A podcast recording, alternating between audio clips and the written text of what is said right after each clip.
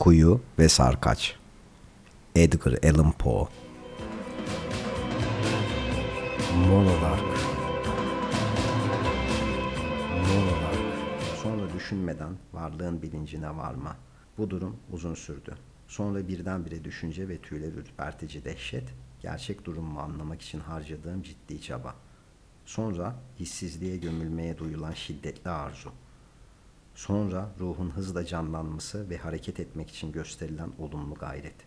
Duruşmayla ilgili her şeyi, yargıçları, kara kumaşları, hükmü, bitkinliği, baygınlığı hatırlama.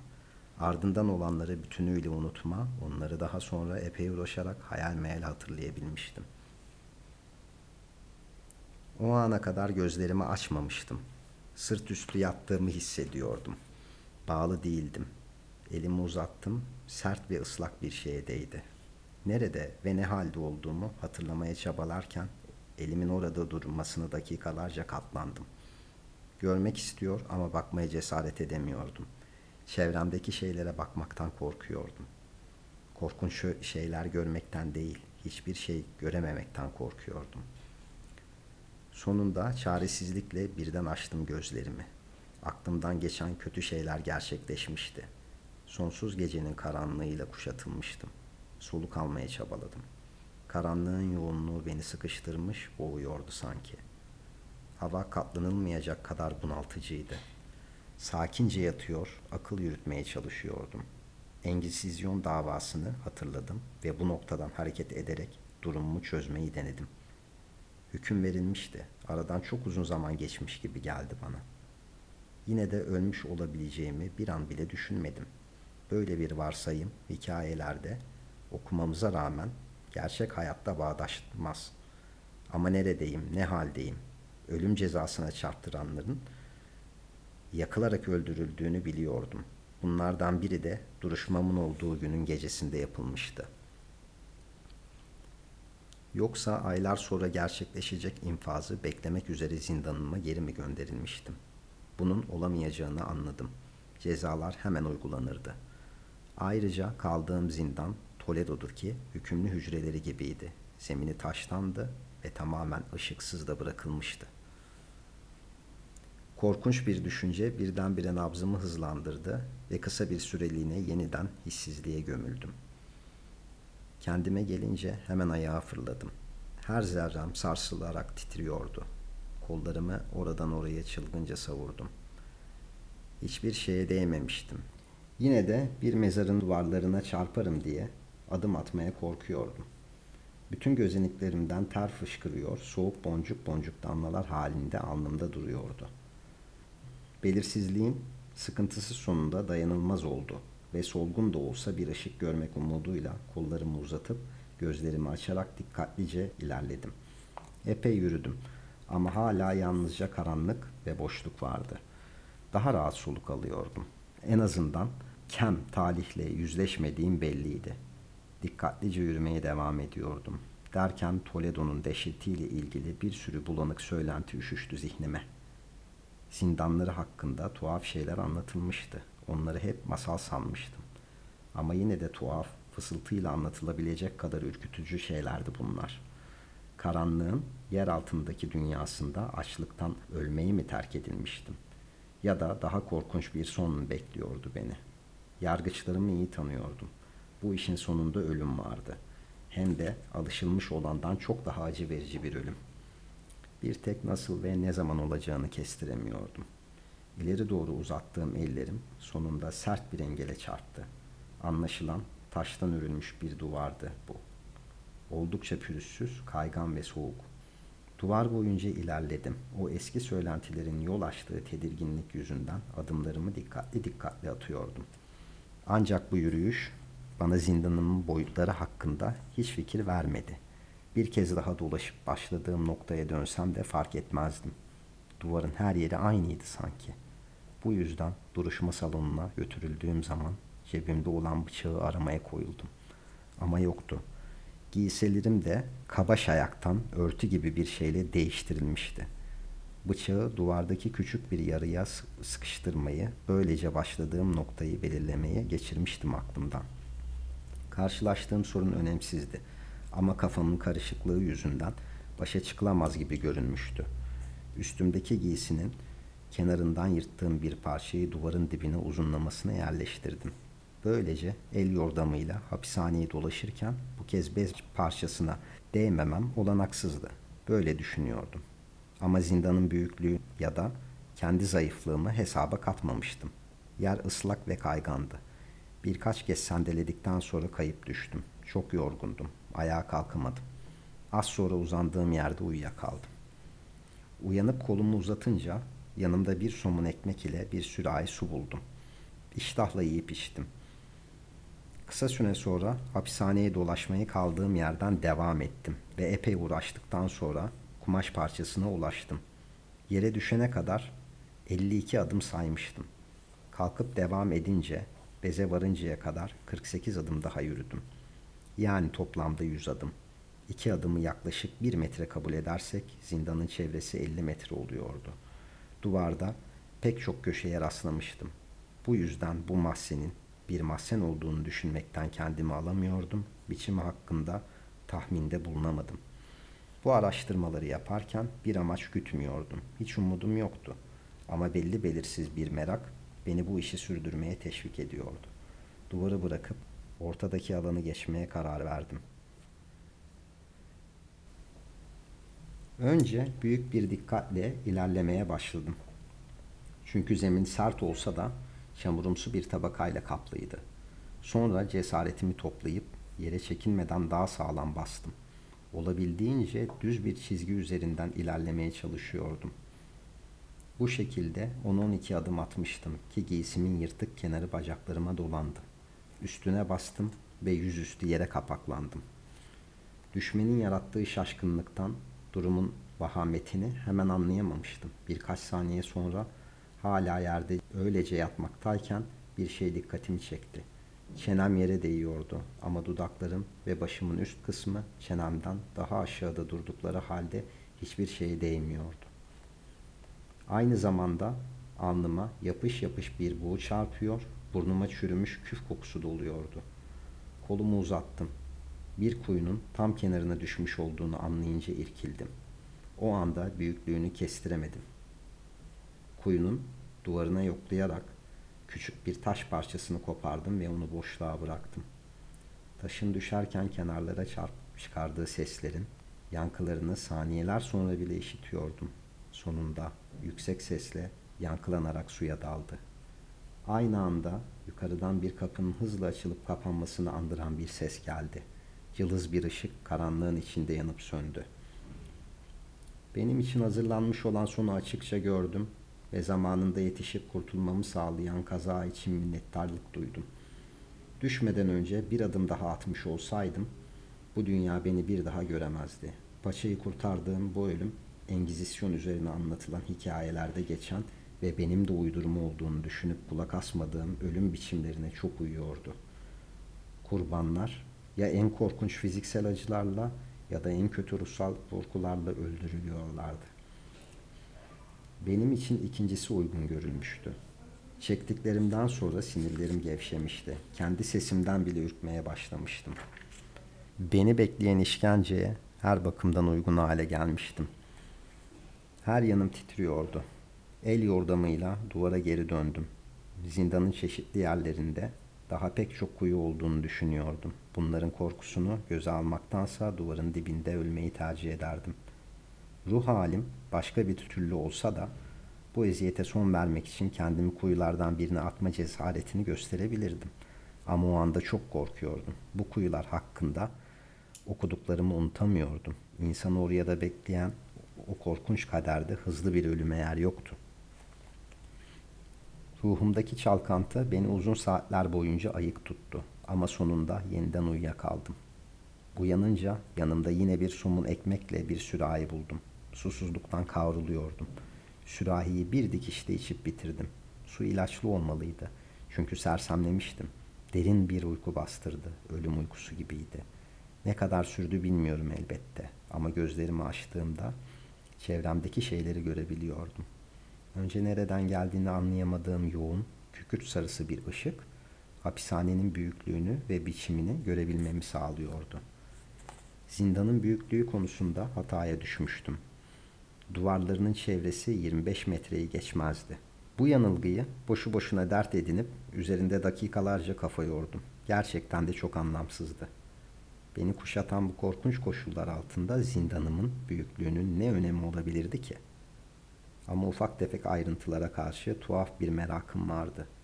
Ölçüm yaparken beni hataya düşüren şeyin ne olduğunu bulmaya çalıştım. Sonunda gerçeği anladım. İlk keşif girişimimde düştüğüm yere kadar 52 adım saymıştım. Kumaş parçasına yaklaşmama bir iki adım kalmış olmalıydı. Yani aslında mahzenin çevresini dolaşmaya neredeyse tamamlamıştım. Sonra uyuyakaldım. Kalkınca da geriye dönmüş olmalıydım. Bu yüzden çevre uzunluğunu olduğundan iki kat fazla hesaplamıştım. Kafamın karışıklığından duvarın başladığım yerde solumda bitirdiğim yerde ise sağımda olduğunu fark edememiştim. Zindanın biçimi konusunda da yanılmıştım.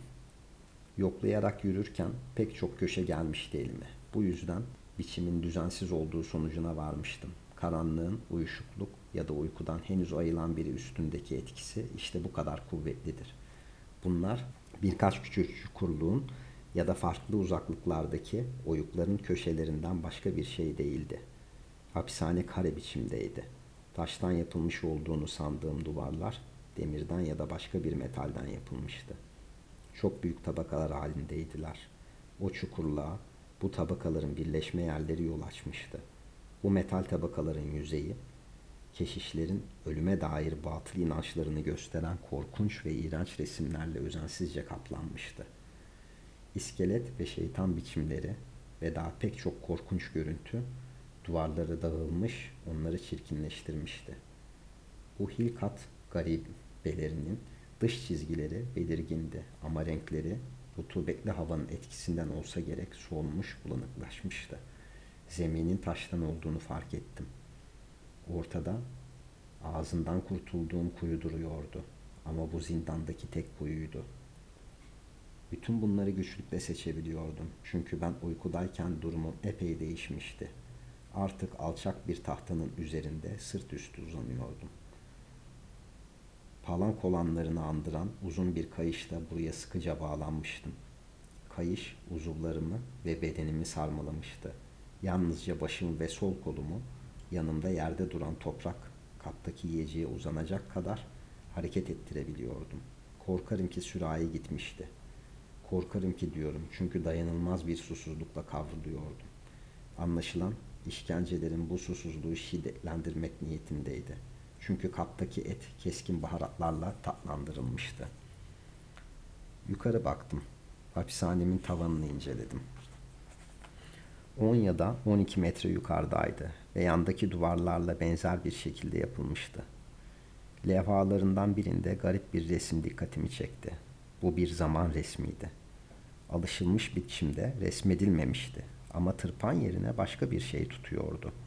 Ona şöyle bir bakınca tuttuğu şeyin eski saatlerde gördüklerimize benzer büyük sarkaçlardan biri olduğunu sandım. Ancak bu sarkacın görüntüsündeki bir şey ona daha dik daha da dikkatle bakmama neden oldu. Tam yukarıya bakarken çünkü sarkacın durduğu yer benim durduğum yerin tam üstündeydi. Sarkaç hareket ediyormuş gibi hissettim. Biraz sonra bunun gerçek olduğunu anladım. Salınımı kısa ve elbette yavaştı. Onu birkaç dakika boyunca korkuyla ama daha çok hayretle izledim.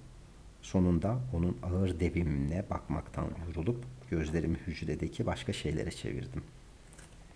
Belli belirsiz işitilen bir ses dikkatimi çekti. Yere bakınca birkaç iri farenin geçtiğini gördüm. Sağımda kalan kuyudan çıkmışlardı. Baktığım sırada bile süller halinde aceleyle etin kokusundan gözleri dönmüş biçimde çıkıp duruyorlardı.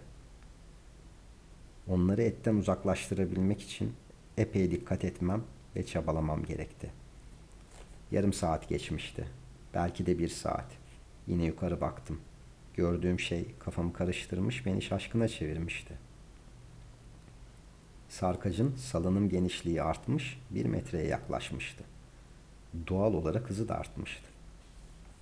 Ama canımı sıkan asıl şey hissedilir şekilde alçalmış olmasıydı. Ucunda yarım ay biçiminde parlak çelik gördüm. Ne kadar korktuğumu söylememe gerek yok. Yarım ayın iki ucu arasında 30 santim vardı. Bu uçlar yukarı doğru kıvrılmışlardı ve alttaki kenarın bir ustura kadar keskin olduğu belliydi. Yine bir ustura gibi ağır ve sert duruyordu. Üstündeki geniş tek parça gövdeden kenarlara doğru inceliyordu. Ağır pirinç bir çubuğa asılıydı ve havada sallanırken ıslık benzeri bir ses çıkarıyordu. Keşişlerin yaratıcı işkenceleriyle sonumu hazırladıklarını artık kuşkum yoktu. Engizisyon memurları kuyudan benim gibi küstah bir isyankara dehşetinin reva görüldüğü kuyudan tam anlamıyla cehennem olan söylentiye göre keşişlerin cezalarının ultimatulesi sayılan kuyudan haberdar olduğumu anlamıştı. O ufak kaza sayesinde bu kuyuya düşmekten kurtulmuştum. İnsanları gafil avlayarak ya da tuzağa düşürerek işkence çektirmenin bu zindandaki ölümlerin tuhaflığının önemli bir parçasını oluşturduğunu biliyordum. Kuyuya düşmemiştim. Şeytani planlarında beni o boşluğa fırlatmak yoktu. Bu yüzden farklı ve daha hafif bir ölüm bekliyordu beni, daha hafif. O sırada acı çekiyor olsam da böyle bir ifade kullandığımı düşününce gülümsedim. Çeliğin salınımlarını sayarak geçirdiğim o uzun saatleri, o ölümden beter dehşet saatlerini anlatmak ne kadar da korkunç. Yavaş yavaş, çizgi çizgi, asırlar sürüyormuş gibi gelen aralıklarla alçalıyor, alçalıyordu. Günler geçti, kim bilir kaç gün geçmişti. Yakıcı soluğunu üzerime savuracak kadar yakınımda sallanıyordu artık. Keskin çeliğin kokusu burnuma doluyordu. Dua ettim. Onu daha hızlı indirsin diye ettiğim dualarla Tanrı'yı bıktırdım. Deliriyor, kendimi o korkunç palaya doğru kaldırmaya çalışıyordum. Sonra birden sakinleştim ve değer verdiğim bir oyuncağa gülümseyen bir çocuk gibi parıldayan ölüme gülümsedim. Bir ara yine hissizleştim. Kısa sürmüştü. Çünkü kendime geldiğimde sarkaçta bir al alçalma görünmüyordu. Ama uzun sürmüş de olabilirdi. Çünkü bayıldığımı fark edip sarkacın salınımı zevkle durdurmuş olabilecek iblisler vardı biliyorum. Ayıldığımda kendimi bir hayli ah anlatılamayacak kadar bitkin ve güçsüz hissediyordum. Sanki uzun süre aç kalmıştım. İnsan acı çekerken bile acıkıyordu. Sol kolumu güçlükle uzatıp farelerden artan küçük yiyecek parçasını aldım. Bir lokmasını dudaklarıma koyduğum anda yarım yamalak neşeli bir düşünce üşüştü zihnime. Umutlu bir düşünce. Oysa umutla ne işim olurdu ki? Dediğim gibi yarım yamalak bir düşünceydi. İnsanın bunun gibi hiç tamamlanmayacak olan pek çok düşüncesi vardır. Neşeli, umutlu olduğunu anlamıştım. Ama daha şekillenirken yok olduğunu da anlamıştım. Onu tamamlamaya, yeniden bulmaya çalışmam boşunaydı. Uzun süredir çektiğim acılar zihnimin ne dedeyse tüm olağan işlevlerini yok etmişti. Bir aptaldım artık, bir budala. Sarkacın salınım yönü bedenimin yönüyle dik açı oluşturuyordu. Yarım ay kalbin bulunduğu yerden geçecek şekilde kurulmuştu giysimin kumaşını kesecek, geri gelip işini tekrarlayacaktı. Yeniden ve yeniden. Salınımın korkunç gelişliği ve çeliğin tıslayan gücü demirden duvarları parçalamaya yeterdi. Yine de giysimi kesip parçalamasını dakikalar alacaktı. Bu düşünceyle durakladım. Bundan sonrasını düşünmeye cesaret edemiyordum. Büyük bir dikkatle buna yoğunlaştım. Böyle bekleyince çeliğin alçalışını durdurabilirdim sanki. Yarım ayın giysinin üstünden geçerken çıkaracağı sesi, kumaşın sürtünmesinin sinirlerinden doğuracağı tu- tuhaf ürperti hissini düşünmeye zorladım kendimi. Asabım bozuluncaya kadar bu saçmalıklar üzerinde kafa yordum. İniyordu, durmadan iniyor yaklaşıyordu.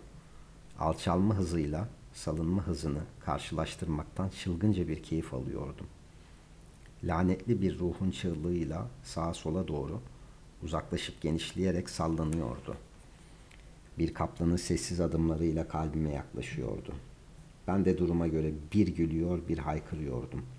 İniyordu, acımasızca iniyordu. Göğsümün 7-8 santim üstünde sallanıyordu. Can havliyle sol kolumu kurtarmaya çabaladım. Sadece dirseğimden aşağısı serbestti. Elimi güçlükle yanımda duran tabaktan ağzıma götürebiliyordum ama daha fazlasını yapamıyordum.'' Dirseğimin üstündeki bağları koparabilirsem sarkacı yakalayıp durdurmayı deneyecektim. O halde bir çığı bile durdurmaya çalışabilirdim. İniyordu, durmadan iniyordu, kaçınılmaz şekilde iniyordu. Her geçişinde soluğum kesiliyordu, debeleniyordum. Her salınışında sarsılarak büzülüyordum. Gözlerim onun oradan oraya savruluşunu anlamsız bir çaresizlikle izliyor, alçaldığındaysa kasılarak kapanıyordu. Oysa ölüm bir rahatlama olacaktı. Ah nasıl da anlatılmaz bir rahatlama. Yine de sarkacın hafif bir alçalıştan sonra o keskin ışıl ışıl baltayı göğsüme daldıracağını düşünmek her yanımı titretiyordu. Titrememe, bedenimin kasılmasına yol açan şey umuttu. Umut işkenceyi yenen umut. Engizisyonu zindanlardaki ölüm mahkumlarına bile fısıldayan umut. Sarkaç 10-12 kez salındıktan sonra çelik giysime değecekti. Bunu anlayınca içime ansızın çaresizliğin acı durgunluğu çöktü. Saatlerdir, belki de günlerdir ilk kez düşünüyordum. Beni sarmalayan sargı ya da kayışın tek bir parça olduğu geldi aklıma. Ayrı ayrı iplerle bağlanmamıştım. Ustura benzeri yarım ayın ilk darbesi bu kayışın bir parçasına inecek onu koparacaktı. Böylece sol elimin yardımıyla bedenimi ondan kurtarabilirdim. Ama o durumda çeliğin yakında bulunması ne kadar da korkunç olurdu. En ufak bir çırpınış ölümle sonuçlanabilirdi. Dahası işkencecinin hizmetkarları bu olasılığı önceden görmemiş ve önlem almamış olabilir miydi? Sarkacın geçeceği yerde sargı var mıdır? Bu zayıf ve görünen o ki son umudumun boşa çıkmasından korkarak başımı göğsüme görebileceğim kadar kaldırdım. Kayış kollarımı, bacaklarımı, bedenimin her yerini sıkıca sarmıştı. Bir tek öldürücü yarım ayın geçeceği yer açıktaydı. Başımı indirdim. Bu sırada o düşünce tekrar canlandı zihnimde. Hani şu daha önce bahsetmiş olduğum lokmayı kavrulan dudaklarıma koyarken belirsizce zihnime süzülen yarım kalmış düşünce. Tamamlanmamıştı. Zayıftı. Pek aklı uygun ve açık sayılmazdı ama tamdı. Çaresizliğin doğurduğu kışkırtıcı güçle onu hemen uygulamaya koyuldum. Üstünde yatmakta olduğum tahtanın çevresinde fareler saatlerdir cirit atıyordu. Azgındılar, arsızdılar, aç kurtlar gibiydiler. Kırmızı gözlerini üstüme dikmişlerdi. Sanki beni yemek istiyor, hareketsiz kalmamı bekliyorlardı. O kuyunun içinde ne yemeye alışmışlardı acaba diye düşündü. Engel olmak için çabalamama rağmen tabaktakileri yalayıp yutmuşlardı. Geriye küçük bir parça kalmıştı. Elimi ileri geri hareket ettirip durmuş ya da tabağın yanında sallamıştım. Sonunda hareketin aynı şekilde yinelenmesi etkisini yitirmesine yol açtı. Bu doymak bilmez yaratıklar sivri dişlerini devamlı parmaklarıma geçiriyordu.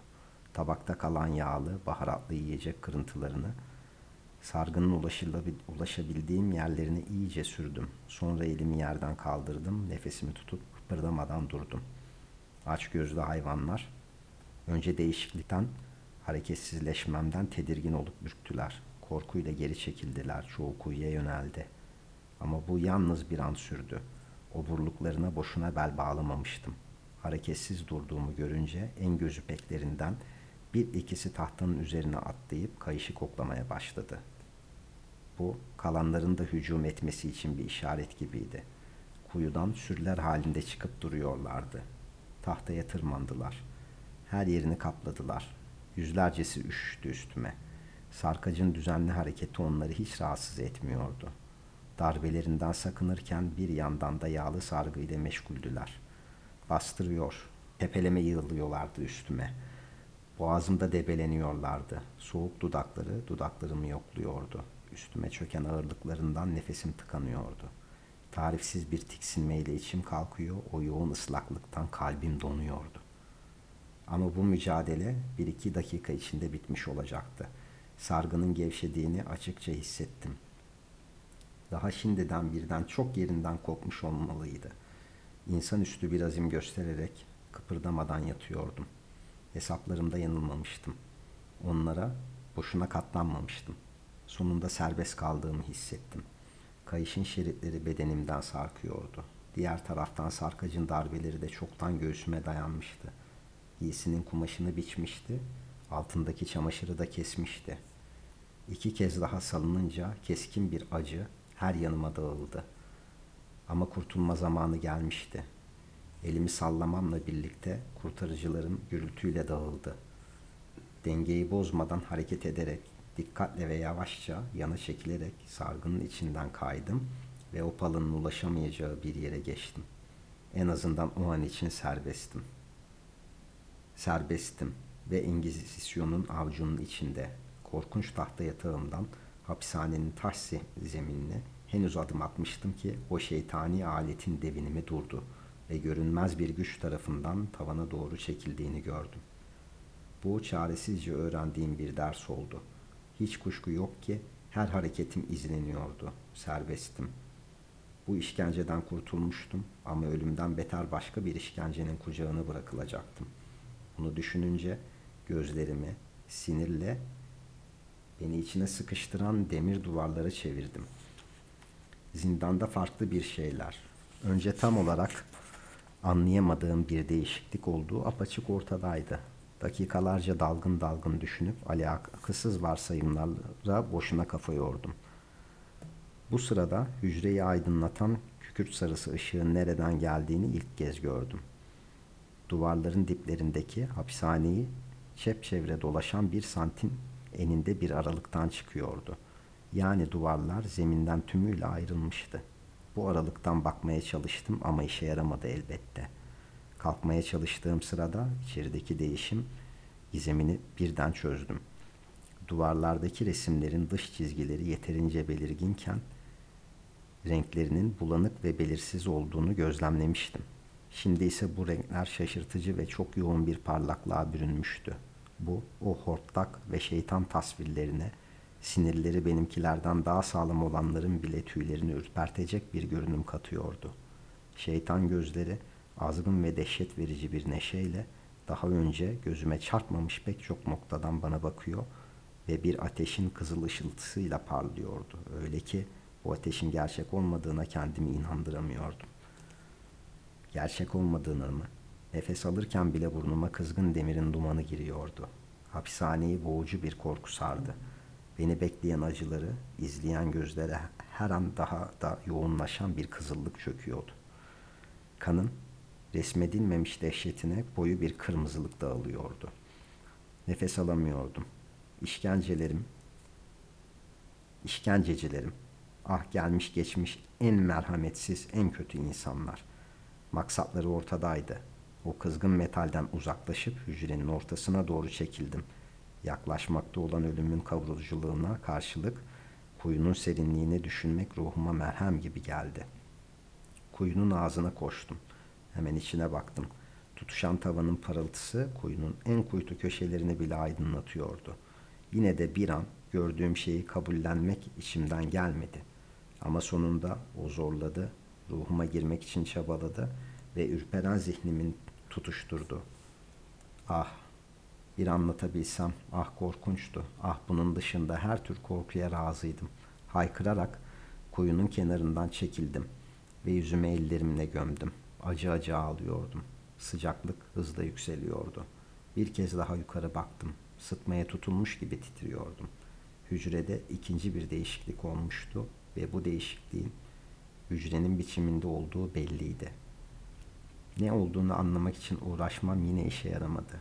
Ama bu durum uzun sürmedi. Hıncından iki kez yakayı kurtu, kurtarmış olmam Engizisyon'un telaşı düşürmüştü. Dehşet kralıyla daha fazla oynamak yoktu. Odanın kare biçimde olduğunu söylemiştim. Şimdi ise demir köşelerden ikisinin açısı daralmıştı. Dolayısıyla diğer ikisinin açısı genişlemişti.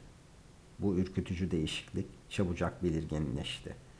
Bu sırada zayıf bir guruldamaya ya da inleme işitiliyordu. Zindan bir anda eşkenar dörtgen biçimini almıştı. Ama değişim bununla bitmedi. Bitmesini de ummuyor ve istemiyordum. O kızıl duvarları sonsuz huzurun giysisi gibi bağrıma basabildim. Basabilirdim. Ölüm dedim. O kuyudakilerden başka her türlü ölüme razıyım, aptal. Beni o yanan demirlerle sıkıştırıp kuyuya sokmaya çalıştıklarını nasıl da anlayamamıştım. Demirlerin hareketine dayanabilir miydim? Bunu başarsam bile Baskısına karşı koyabilir miydim? Eşkenar dörtgen öyle hızla yaklaşıyordu ki düşünmem için zaman bırakmıyordu. Ortası ve elbette en geniş yeri kuyunun tam üstüne geliyordu. Geri çekildim ama kapanan duvarlar beni karşı konulmaz şekilde ileri doğru sıkıştırıyorlardı. Sonunda hapishanenin sert zemininde dağlanmış ve acı içinde kıvranan bedenim için birkaç santimden fazla ayak basacak yer kalmamıştı. Daha fazla mücadele etmedim. Ama ruhumun acısı yüksek, uzun ve son bir çaresizlik çığlığıyla çıkıp gitti. Kuyunun ağzında sendelediğimi hissettim, gözlerimi kaçırdım. İnsan seslerinin uğultusu duyuluyordu. Bir sürü borazan gürültüyle çalınıyordu. Sanki binlerce kez gök gürlemiş gibi şiddetli bir ses geliyordu. Kızgın duvarlar hızla geri çekildi. Yarı baygın halde kuyuya düşmek üzereydim ki bir kol uzandı ve kolumu yakaladı. Bu General Lasselle'in koluydu. Fransız ordusu Toledo'ya girmiş, Engizisyon düşmanlarının elindeydi. Monodark'ta deneysel monodarkların birinde senin tarifinle Şükrü e, yeniden birlikteyiz. Bu sefer de ben kuyu ve sarkacı seslendirmeye çalıştım. Ağzına sağlık çok güzeldi bence. Ben, ben hiç beğenmedim ama öyle diyorsan tamamdır. Valla beni yeterince içine çekti. Ben böyle duyarak kitap okumaya çok alışık birisi değilim. E, o yüzden beni gayet içine çekti vallahi ağzına sağlık. Eline sağlık. Hikaye nereden çıkmıştı? Hikaye nereden çıkmıştı? Ben bunu bir konuşalım mı falan filan diye çok galiba senin kafana vurmaya başladım son haftalarda. Öyle bir şey de hatırlıyorum. Aynen aynen. Zaten bu senin fikrin bu yeni seri. Bu da onun başlangıç noktasıydı aslında. Değil mi? Evet ortak okuduğumuz kısa hikayelerden biri. Neydi etkili olan? Çok karanlık olması mı? Valla 1842. Ben yine oraya geleceğim. Çünkü hakikaten o dönemi anlamak lazım biraz. Çok çok eski yani. Acayip ve çok karanlık gotik bir hikaye geliyor. E, o dönem aslında korku janrısı sıklıkla kullanılan bir janraymış bu arada. Yaptığım okumalarda gördüğüm bir şey. Hani korku unsurunu ilk defa kullanan e, Edgar Allan Poe diyemeyiz. Ama burada psikolojik gerilim ve gotik bir şey var. Yani ölüm, işte e, umutsuzluk, o karanlık hislerin insan zihninde ve bedenindeki ağırlığını falan çok net anlatan ve bunu hissettiren bir e, türe vesile olmuş. Dolayısıyla bu karanlık ve gotik türe bence vesile olmasıyla önemli. Bir de Olgan sana bir şey soracağım. Şimdi bu senden dinledikten sonra hiç düşünmediğim başka bir şeyi düşünür buldum kendim biraz önce. Edgar Allan Poe'nun eserlerini, hikayelerini falan düşündüğümde bu beş duyu organın beşine de çok acayip e, böyle şiddetli vuruyor gibi hissettirdi Hitap bana. eden cümleleri. Bak şimdi gel beraber bir beyin jimnastiği yapalım tamam mı? Peki. Bu, bu duyuların bazılarını hangi örnekleriyle aslında köpürttüğünü anlamlandırmaya çalışalım. Şimdi mesela koku. Tamam mı? Kokuyu düşündüğümüzde bu kuyunun yanına geliyor. Sonra kuyu, kuyuyu anlatırken o keskin küf kokusu işte burnuma geldi diyor. Peki hemen karşılığını vereyim. Aynı şekilde sarkacının işinde de çeliğin kokusunu hissediyor. Çeliğin kokusunu hissediyor. Harika, süper. Şimdi bak bir kere buradan bizi bir başka bir boyutta yakalıyor tamam mı? Ee, Ondan sonra dokunma diyelim bu yerde yatarken yumuşak bir şeye dokunuyor. Gözlerini daha açmamış. Gözünü açmaktan korkuyor. Ne göreceğinden değil bir şey göremeyeceğinden. Değil mi? Evet. Orada ama böyle bir şey yumuşak bir şeye dokunduğunu, iğrenç bir şeye dokunduğunu bize hissettiriyor. Bir dokunma duygusunu da kavradı. Bilmiyorum. Senin aklına başka bir şey gelirse. Kuyudan çektiği taş parçası ve içeride atması. Evet sert onu atması. Dokundu. Oradaki orada da duyma şeyi var. Ee, onun dışında başka görme duyusu bence önemliydi. Kapkaranlığı öyle biz anlatmış öyle En korktuğu etmiş ki. şeylerden biri de zaten görmeyle ilişkiliydi bence de dediğin gibi. Aynen. Sonra duyu. Sarkaç sallanırken onun çıkarttığı, havadaki çıkarttığı o ince sesi nasıl tarif Evet, ediyor? sesin. Ya da farelerin cirit atması. Farelerin cirit atması gibi. Yani e, Duvarların sesindeki hareketi. duvarların sesindeki hareket. Hikayenin sonunda yükselen sesleri. Aynen. Yani işte hissetme dersen bu bir anda duvarların tavanın falan sıcaklığının ona hissettirdiği o yoğun sıcaklık hissiyatı falan. Öte yandan şeyde duvarlardaki figürler. Ben orada Hmm. Geriye geriye cümlelere dönmüştüm ki o figürleri o sırada aslında okuyup geçmeden tek tek kafamda hayal etmiştim. Evet. O, oraları çok acayipti gerçekten ya. Şimdi bir daha düşündüğümde E, bir de bir yerinden sonra o e, figürler, o işte ne bileyim resimler falan farklı bir forma dönüşüyor ya da renkleri falan İşte daha ön plana çıkıyor vesaire. Zebanileri, şeytanları çok vurguluyor. O tip ondan sonra mistik ve dini figürleri vurguluyor. Senin başında aslında söylediğin şey korku unsuru duyuları çok hitap ediyor dedin ya hani beş Evet. duyuda e, hikayenin içinde öbür taraftan biraz daha soyut şeylerden uzak aslında dini, zebani, mistik figürler var ama engizisyoncular diye tarif Tabii. ediyor karşı tarafı. O umrunda değil. Düşme sebebi o. O tarafa dair hiçbir korkusu ve e, endişesi yok. Evet. Ee, bir de Ogan duyulara hitap ediyor dedik. Beş duyu, beş duyunun hepsine çok net, somut. Bizi oraya he- her duyumuzda çekiyor hikayeyi. Bir de bence duygulara hizmet ediyor çok fazla. Mesela beni sen okurken aldığım notlardan ilerliyorum. Mesela umut duygusuyla çok fazla haşır neşir bence bu hikayesinde. Yani Umut'un ne olursa olsun en kötü anda bile orada hazır olduğunu falan söylüyor ama bir Evet. yandan üstüne Ve Umut'un çalışıyor. her zaman takılabileceği yegane unsurlardan bahsediyor. Bunu hiçbir zaman geçemedi diye o tarifler hani beni Aynen, o- müthişti. okurken de hani bir aslında durma hissiyatı yarattırdı. Ee, onun dışında işte merak abi o yani zindana konulmuş orada kapkaranlık bir odanın boyutlarını merak ediyor mesela. Ve ne kadar insani, ne kadar empati yapabildiğimiz bir şey aslında bir Hesap yandan da. yapıyor. Evet bir sayısal yetenekleri de kısmen var ama düşünme kabiliyetini içinde bulunduğu şartlardan ötürü yitirmiş. Aynen. Bir şekilde fluluğu var.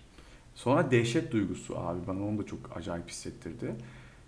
Adam bir yerde böyle sarkaç artık onu ölümüne yaklaştıran sılım sılımlarını yaparken ve yaklaşırken gittikçe gülmeye başlıyor.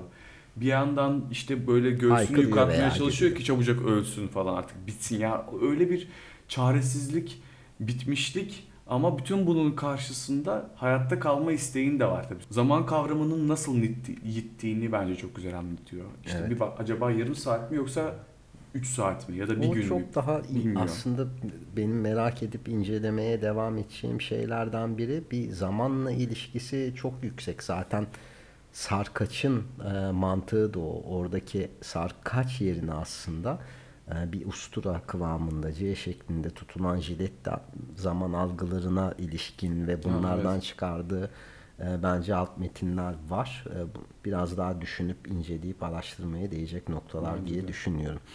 Bence Bu kesin. arada birinci ağzın bu atmosferine yakışacak bir şarkıyla soluklanalım mı? Vallahi müthiş çok iyi oldu. Instructions of Use Selofan'dan geliyor.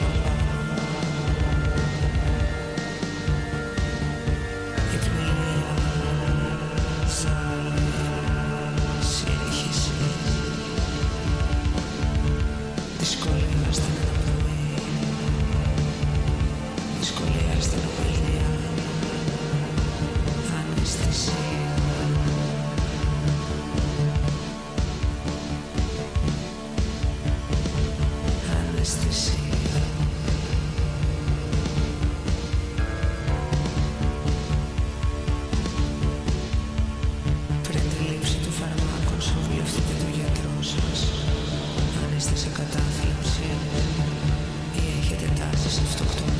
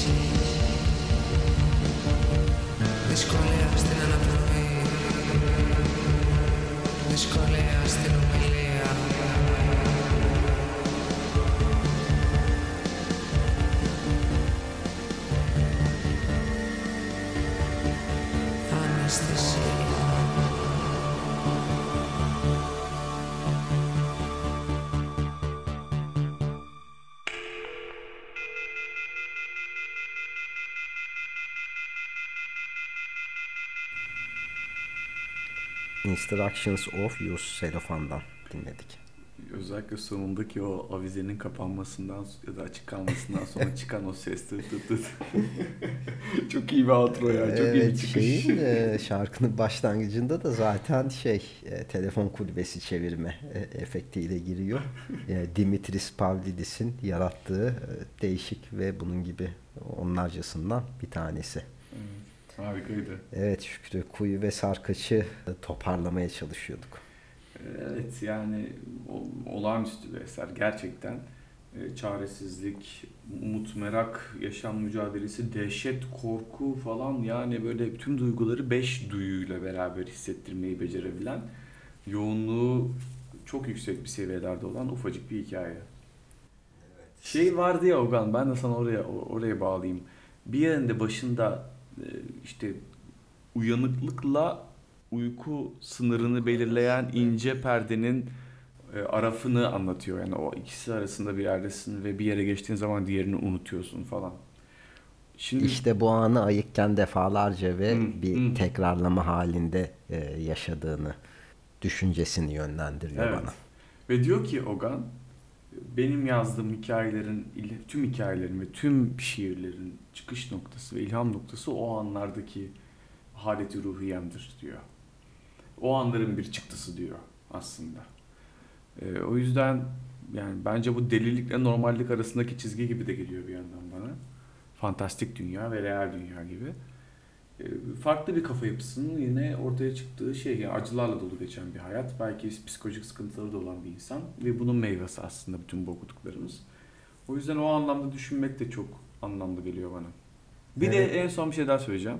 Sana şey soracağım.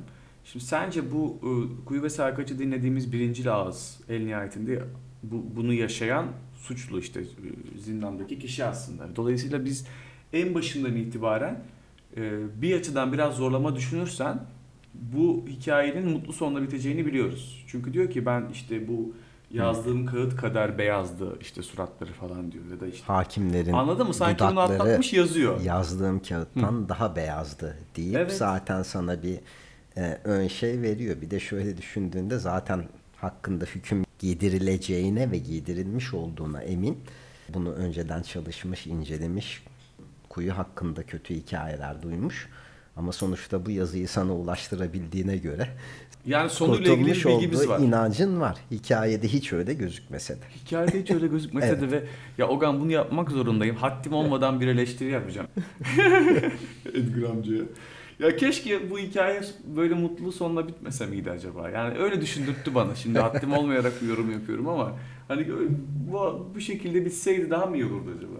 Bilmiyorum. Olabilirdi. Cevabını bir koşullu karşı soruyla ben sana katılmayı teklif edeyim. Şu ayrımda ne düşünecektin? Tamam. O kadar güzel yazmış bizim aklımıza gelmeyecek bir örnek bulamayacağımız şekilde ki ben öldüm. Peki bunu sen nereden biliyorsun? O öldüyse kim yazdı ve sana nasıl geldi? Burasını hiç düşünmeyecek miydin?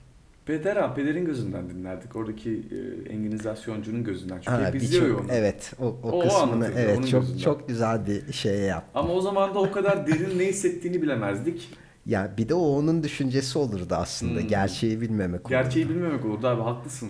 Ama Çok gerçeğin haklısın. bu konuda önemi var mı? Olanın ya da olmayan.